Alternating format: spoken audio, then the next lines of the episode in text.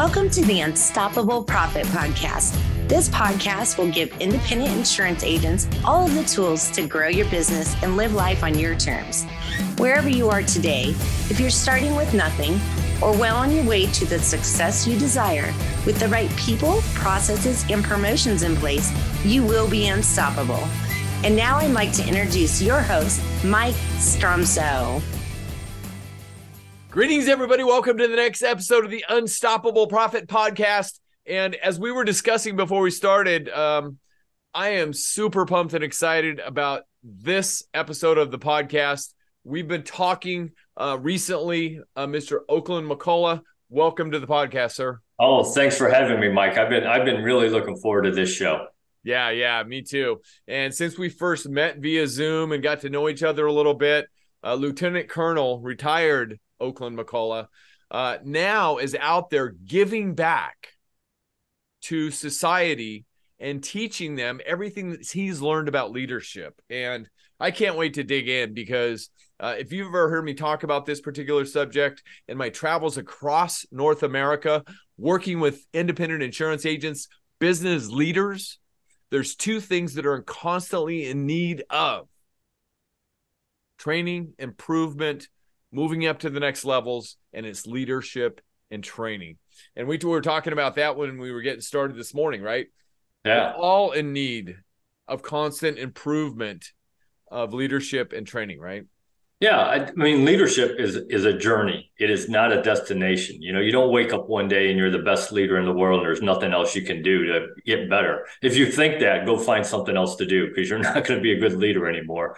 I don't care how long you've been a leader. You can always learn something new. And things keep changing around us, right? So that's another reason for the need to constantly improve in society. I'm sure you've observed the same thing I have, we'll say, in the last 3 or 4 years. Looks different than it used to, right? Just a little, huh? And so that's another reason we need to continue to improve and shift. Sure, absolutely. Because it's a never-ending thing. You know, change. The one thing that's constant is change. Change is always going to happen. Yeah, you can hate it all you want, you can fight it all you want, but it's going to come. And so you got to get yourself ready for it. And the only way to do that is to continuously improve your skills and your knowledge and your abilities. 100% agree. Three things are certain in life now, right? Death, taxes, and change. Yeah, absolutely. Let's jump in. Every organization needs great leaders to be higher achieving and successful. So you believe that servant leadership is the place to be and the place to start and what we want to endeavor to be, correct, sir? I do. I believe that the best leaders are servant leaders, and I've had plenty of examples of that. So why? Because you take care of the people on your team. Mm-hmm. And if you take care of the people on your team, then they'll go that extra mile for you. They'll do the things that they wouldn't normally do. You know, they'll still do what they have to do, because you're the boss. And there's a difference between a boss and a leader. Right. But you're the boss. And so they're going to do what you ask them to do. But if you take care of them, if you're really a servant leader, then they'll go that extra mile. I tell, you know, in the last 16 years, I've been doing recruiting for Army ROTC in one way or another. So I have had my hand in producing over 550 second lieutenants, leaders for the Army and the nation. And I walk up to every single one of them the day they get commissioned. And I say, look, celebrate today. Today is all about you. But just remember, now that we've pinned those bars on your shoulder and now you're a leader, it will never be about you ever again. It's about your people. It's about the mission, what you got to accomplish. It's about the Army. It's about the nation. And then if we have time, we might talk about you, maybe. Because I always tell them it's not about you and it's all about you. It's not about your title or your privileges or your pay. It's all about how you treat the people on your team and how you run your organization and how you empower the people on your team to be better, not only better performers at work, but better people. So I think, you know, and I've had examples of that in my life where I've had leaders inside and outside the Army who have taught me that being a servant leader is the best method. I 100% agree with that. So as you travel the country now, teaching businesses and others to be better leaders based on your experience, can you think of a couple of examples? of good servant leadership you've observed? Yeah, well, I mean, I'll start with how the first people who were servant leaders to me, and they were both in high school. Uh-huh. My basketball coach, Coach Niezwicki, who understood that it wasn't just his job to produce good basketball teams. It was his job to produce good young men who were going to go out there and be good citizens and fathers and productive members of society. And he did a great job, and I stay in contact with Coach Niezwicki.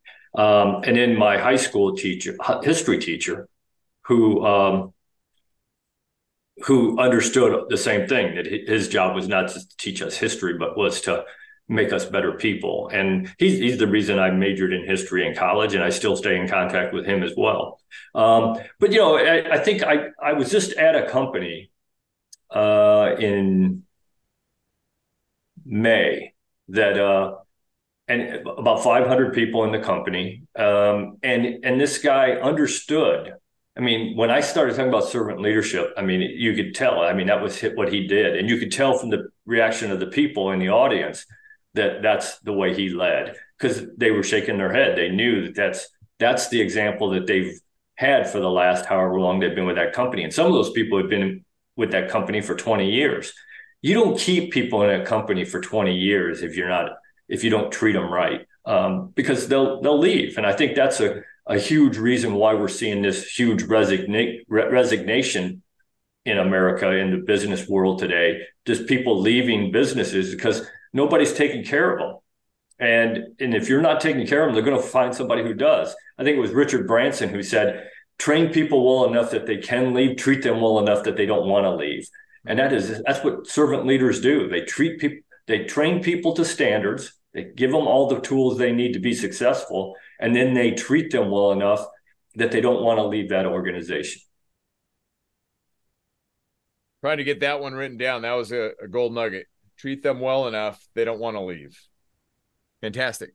Train people well enough. Yeah, well, you just treat them well enough they don't want to leave. Oh, right. Train them well enough they can leave. That's right. So, you know, and you just mentioned it. You just talked about training and training development. I don't know how many times I've gone around and I've had a president, CEO, leader in a company say, well, that person's not meeting the standard. I said, so what's the standard? And they tell me, I said, so now show me how you've trained that person to that standard. And they can't. And I said, so how are you going to hold somebody to a standard that you haven't trained them to? I said, that doesn't make any sense. I said, you got to train people to the standard that you want them to meet. And then you got to hold them accountable for that. But you have to train them to it before you can hold them to it. Fantastic. It makes me think about something I heard from one of the speakers at our recent boot camp, Walter Bond, who said, I'll hear what you say, but I'll trust what you do. Yeah, absolutely. And part of that doing is the training. You've got to show them the way. They're silently waiting to be led, right?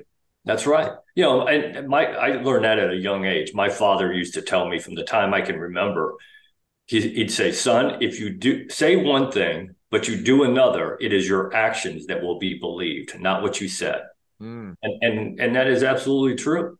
Yeah, holds true 100%. So servant leadership, fantastic. I'm going to piggyback on something that you also said, and thank you for the examples. You talk about empowering people to be all they can be, to create the legacy that they leave for the organization. Right. Okay. And you kind of mentioned that briefly. Expand on that for us. Yeah. So I define legacy as two different parts. And legacy to me is a huge part of leadership. And that's why I named my book what I named it, you know, Your Leadership Legacy, because it's so huge.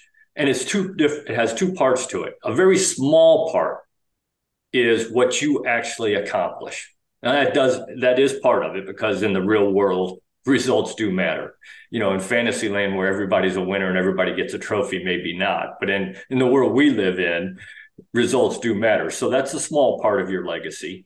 And I say it's a small part because when the new president or the new leader or the new CEO comes in, they're going to start their own. They're going to turn that company, that organization into their own. And your legacy is going to go away. Right. In that sense. But what your real legacy is, 80% of your legacy probably is the next generation of leaders that you are producing, who are going to then produce the next generation of leaders and the next generation. So if you just go on what you accomplish, your legacy is going to be 5, 10, 15, 20 years, probably at the most. If you go on the legacy of the leaders you produce, you could have your legacy lasting for 150, 200 years, because it just goes with that generation to generation. And I really took that to heart. I always believed that. But I was running my Army ROTC program at the University of South Alabama, and where we were producing the next generation of leaders. And a guy who worked for me, and I say he worked for me, he was probably a better leader than I was, Master Sergeant David Powell. One day we were talking about the significance of what we were doing, the importance of producing that next generation of leaders. And he looked at me and he said, "Sir, you know, great leadership handed down from generation to generation is what develops great nations." Mm. And I thought to myself, what a powerful quote. And I wish I could take credit for it, but I can't. Yeah. He said that.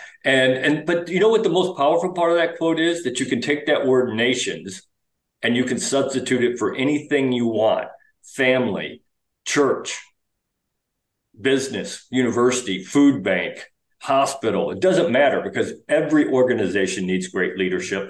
And that's how you develop great organizations, is by passing down great leadership from generation to generation.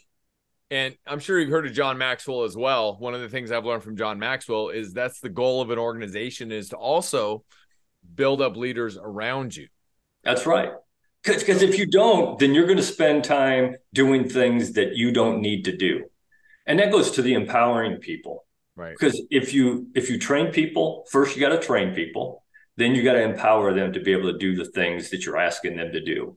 And I had a boss who retired, a four-star general, who told me one time, he said, "Oak, leadership is on a scale."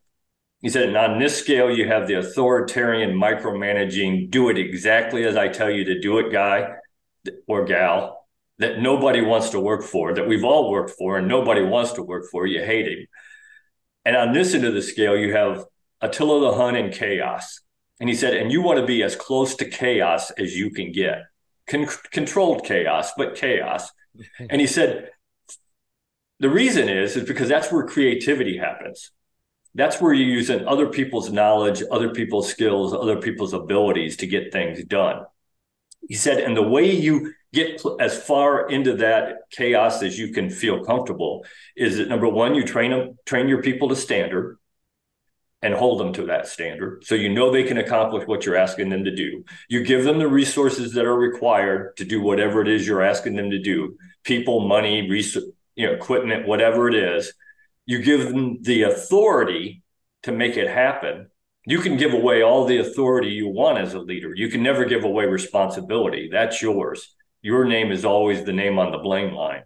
But you can give away all the authority you want for them to accomplish what it is you're asking them to do." He said, "And then get out of their way and let them do it the way they want to do it. Will they do it the way you want it? You would have done it? Absolutely not, probably. But who cares? As long as they did what you asked them to do, who cares how they got there?" And the analogy I always use for that is 7 plus 2 is 9, but so is 6 plus 3 and 5 plus 4 and 8 plus 1. Why do you care how you got to 9? You just got to get to 9. I'm taking in what you're saying and agreeing 100%, because just to recap what Oak just said, among many, many other things, thank you for the gold nuggets: standards, resources, authority, and get the heck out of their way. And that's the hardest part usually.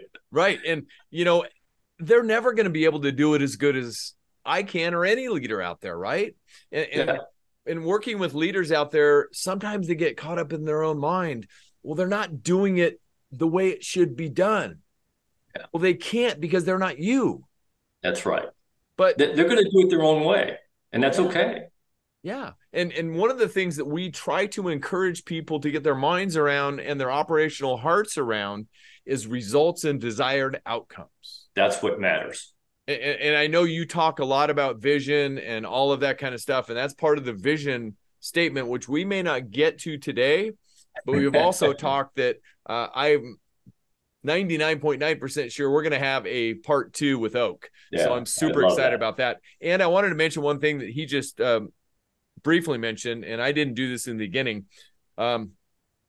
Retired Lieutenant Colonel Oakland McCulloch is also an author of the book, Your Leadership Legacy: Becoming the Leader You Were Meant to Be. So can they find that out there anywhere on Amazon? Or it's on Amazon, and it's available in hardcover, paperback, ebook, and Audible. And fantastic. Yeah. So all right. And I read the Audible. Even better. So I will be picking that up and putting that into my Audible library very soon. Thank you for that wisdom there. Let's get back to it. So we were talking about servant leadership and leaving legacies. Let's jump into another subject, which is absolutely critical. And I was just sitting with an industry icon. I'll drop the name, Mr. Frank Centner, recently, who was talking about being decisive. Yeah. And part of what you teach in leadership is also about being decisive. Expand on that for us, please. Yeah. So I think a leader has to make decisions. That's why we made you the leader, is to make decisions. If you're not going to make decisions, then we don't need you as a leader. And I think, you got to make decisions, but you got to take risk. Mm-hmm. Now, there's a difference between a risk and a gamble. And the way I define it is, a risk, if you take a risk and you fail, you can recover from that. If you gamble and you fail, that's it. There's no coming back from that. So you got to know the difference, but you got to make decisions. And when I go around and talk to people, organizations, I always find somebody in the organization that didn't make a decision that hurt the organization. And when I go up and ask them, so why didn't you make a decision during this at this point? And the answer I almost always get is that I didn't have enough information. Mm-hmm. And I tell people, look, that world where you have all the information that you want to make a decision, that place is called fantasy land. That place doesn't exist. Okay. Very rarely are you going to have all the information you want. You have the information that you know you have, that you're positive of. You probably have a pretty good idea of the information you don't have. You may not know what it is, but you know that you're missing that. So make an educated guess, come up with a plan, and let's start down that road. You can always make detours along the way as more information becomes available, or as situations become more apparent that maybe you need to make changes. But you got to at least start down the road, because, Theodore Roosevelt said one time, and this is one of my favorite of his quotes, and he has lots of them, but this is one of my favorites. He said, anytime you got to make a decision, there's three options. The best option number one, which is the best, is you make the right decision. The second option, which is the next best option to take, is that you make the wrong decision. And the third option, which is always the worst, is you don't make a decision. Mm. Because not making a decision is a decision, and it is always the worst decision. The best decision, the wrong decision, and making a decision at all. Yeah. True. Yeah. So, that's how we grow as leaders, is by making that decision. And like we're talking about, we call them lessons, also known as failures. Those are the teachers. They are. And like we've talked before, failures are going to happen. Mistakes are going to happen. I'm sorry. We're nobody's perfect. I keep trying to convince my wife I am, but she's not buying it.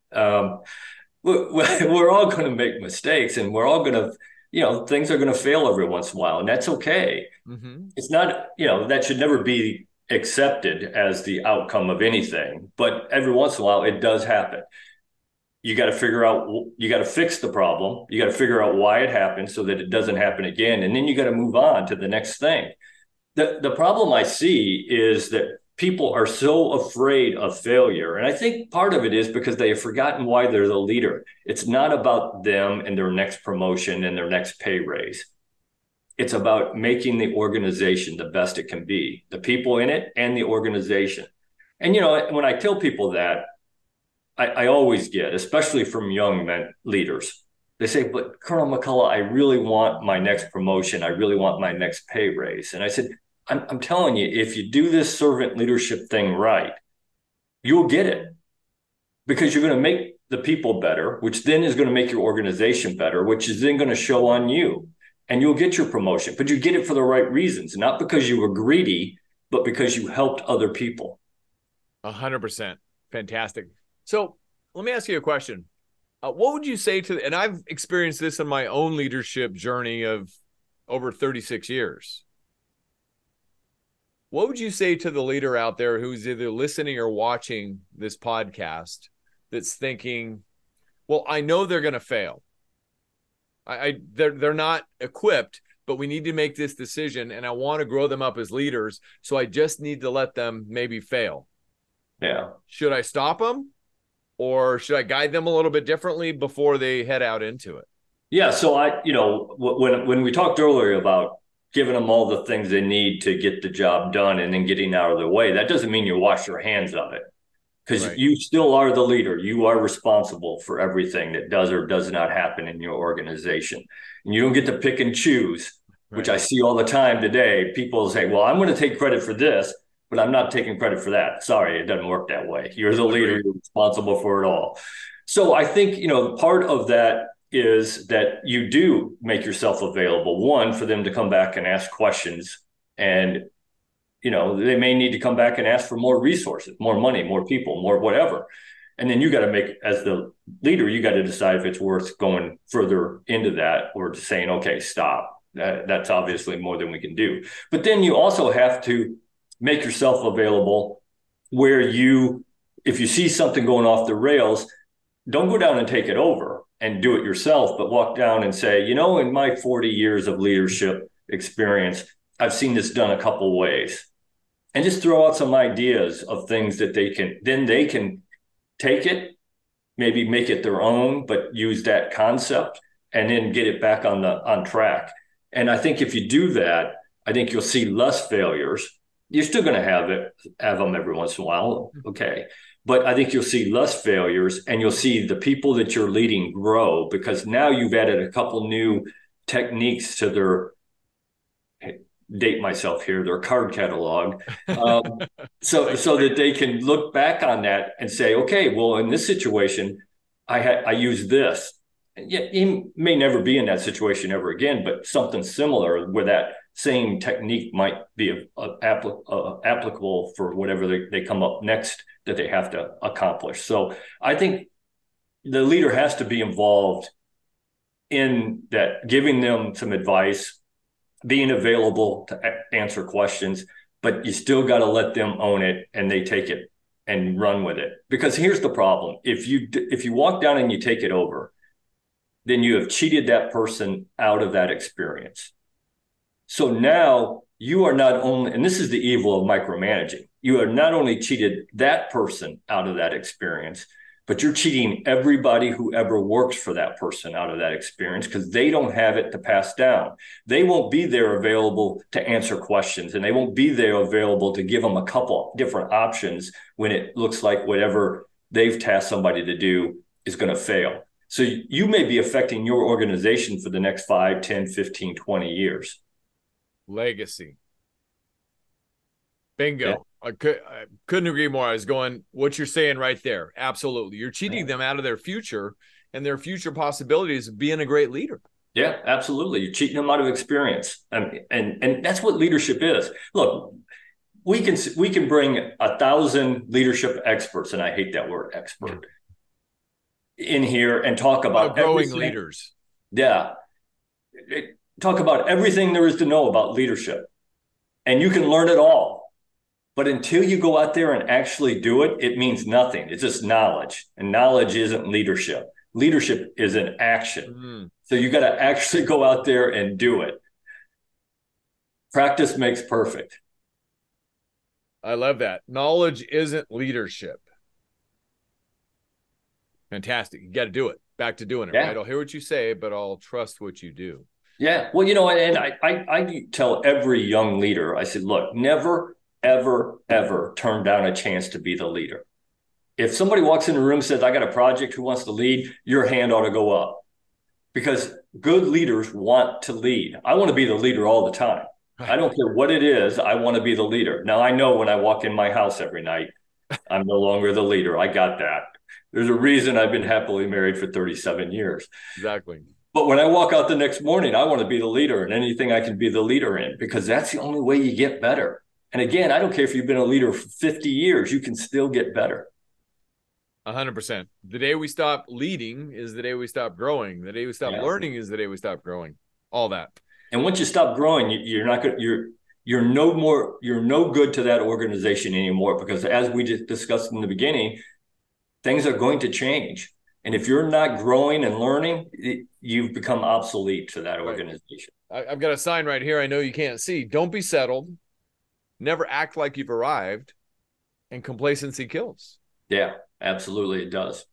So I want to jump into one more topic that I want to get to in this session, at least, because you also help teams through your leadership trainings with building culture and really just building teams. And I know they're two different topics in your talks, but blended together for us, and why, especially in today's world, is culture and teams and teamwork so vitally important to the future success of an organization? Yeah, so I mean, one of the things that I talk about quite often is vision, plan, and culture. Those kind of go together. Mm-hmm. You know, the vision is what you want this organization to be 5 years, 10 years, 15, 20 years, however far in the future you want to take it. The plan is how you're going to get there. And then the culture is who you are during that journey.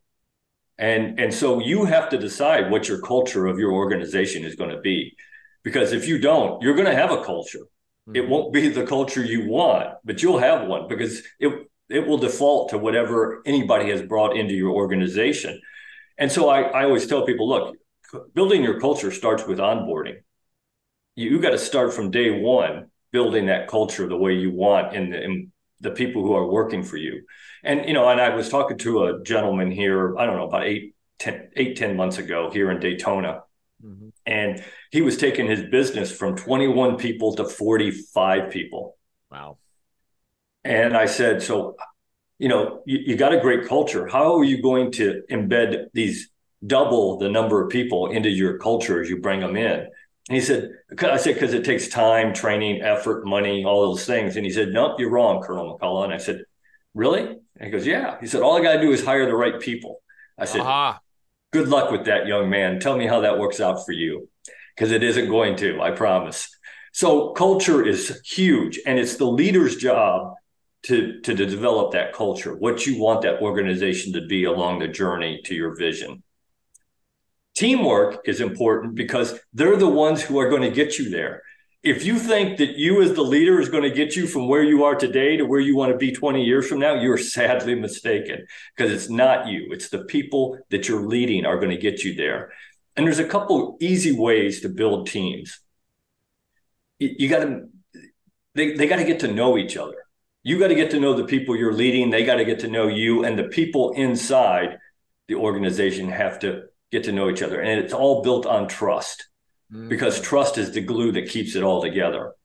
And so I always talk about 360 degree trust, that it's not just the leader led and the led leader, but it's also the people inside your organization that has to do that. You building the trust is pretty simple.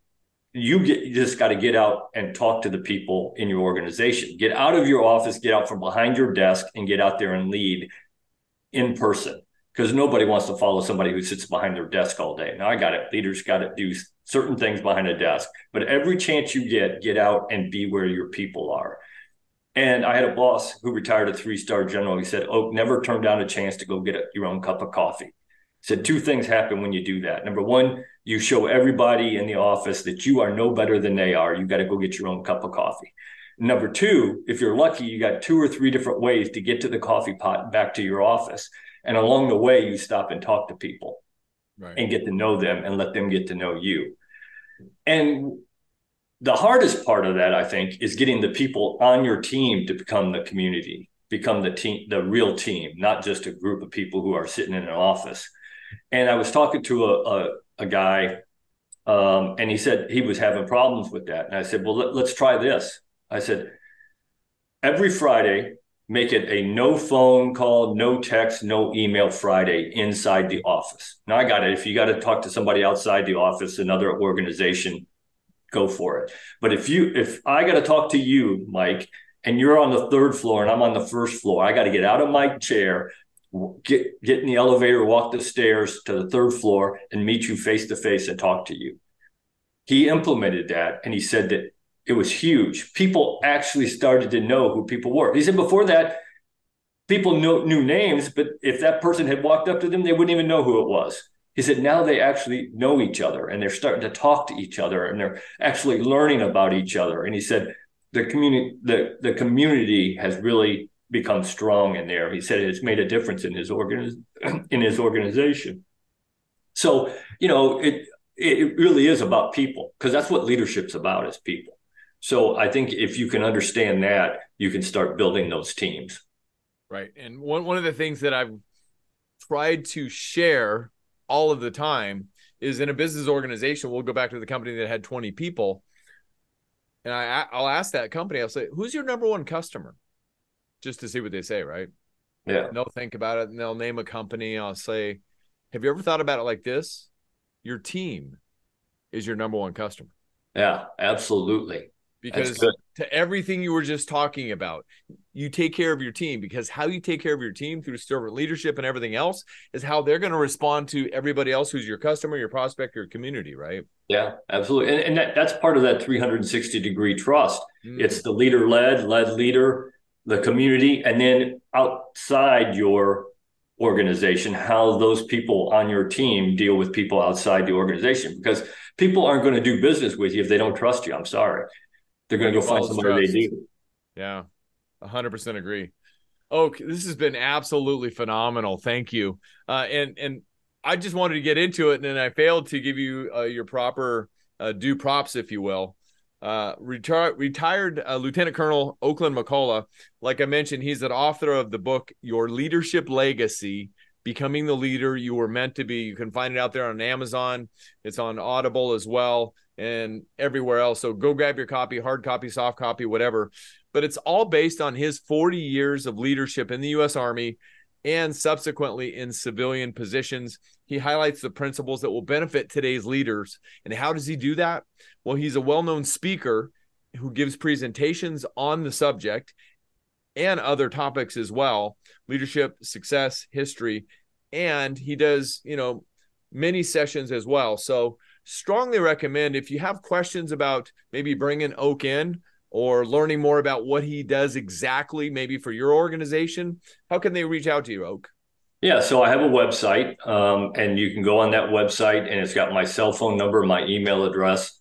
Give me a call, send me an email. We can start that dialogue on if you want me to come talk. I'd love to do it. Never turn down a chance to talk to people.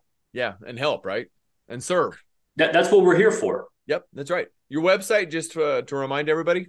www.ltcoakmcculloch.com.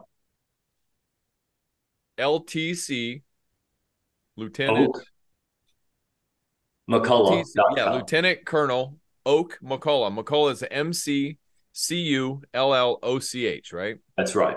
Yeah. So check him out. Go to his website, and he'll be happy to have a great conversation with you. That's how we met. We connected online, and here we are.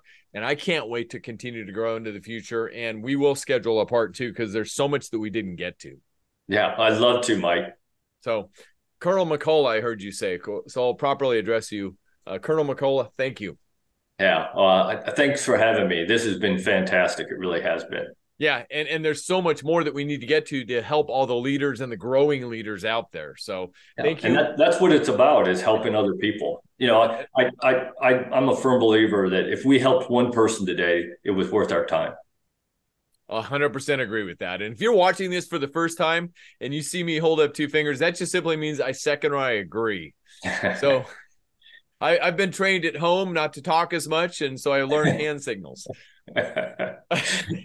You are trainable like me.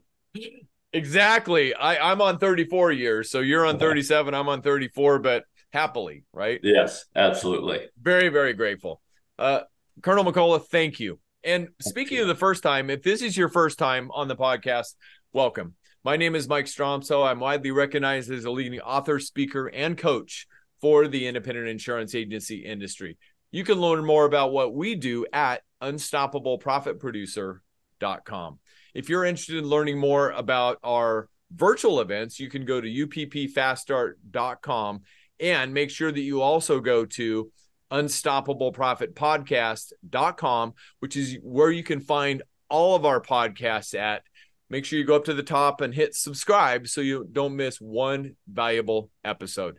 Everything that we teach are all designed to share with you some of our best money-making strategies developed over 36 years as a proud independent insurance agent 100% of the time, all designed to help you grow your business, create wealth, so you too can have more freedom to live life on your own terms. And if you got great value out of the podcast today, please share this podcast with somebody you care about, whether it be another agent, another business leader. Again, just go to unstoppableprofitpodcast.com, share that link, encourage them to subscribe so that they don't miss one valuable episode. And there were so many gold nuggets today from Oak. Thank you so much. I've got tons of notes. And you too, by sharing, you will be able to share those nuggets. And like Oak said, I 100% agree. If just one person has been helped by our podcast today, fantastic. And you can find our podcast out there on all the channels, including Apple Podcasts, Spotify, Stitcher, Amazon, our YouTube channel, and more. Oakland McCulloch, thank you, sir. Thanks, Mike. All right, everybody.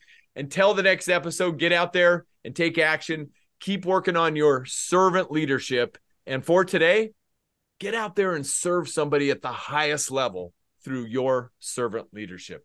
You got this. We believe in you. I'll see you in the next episode.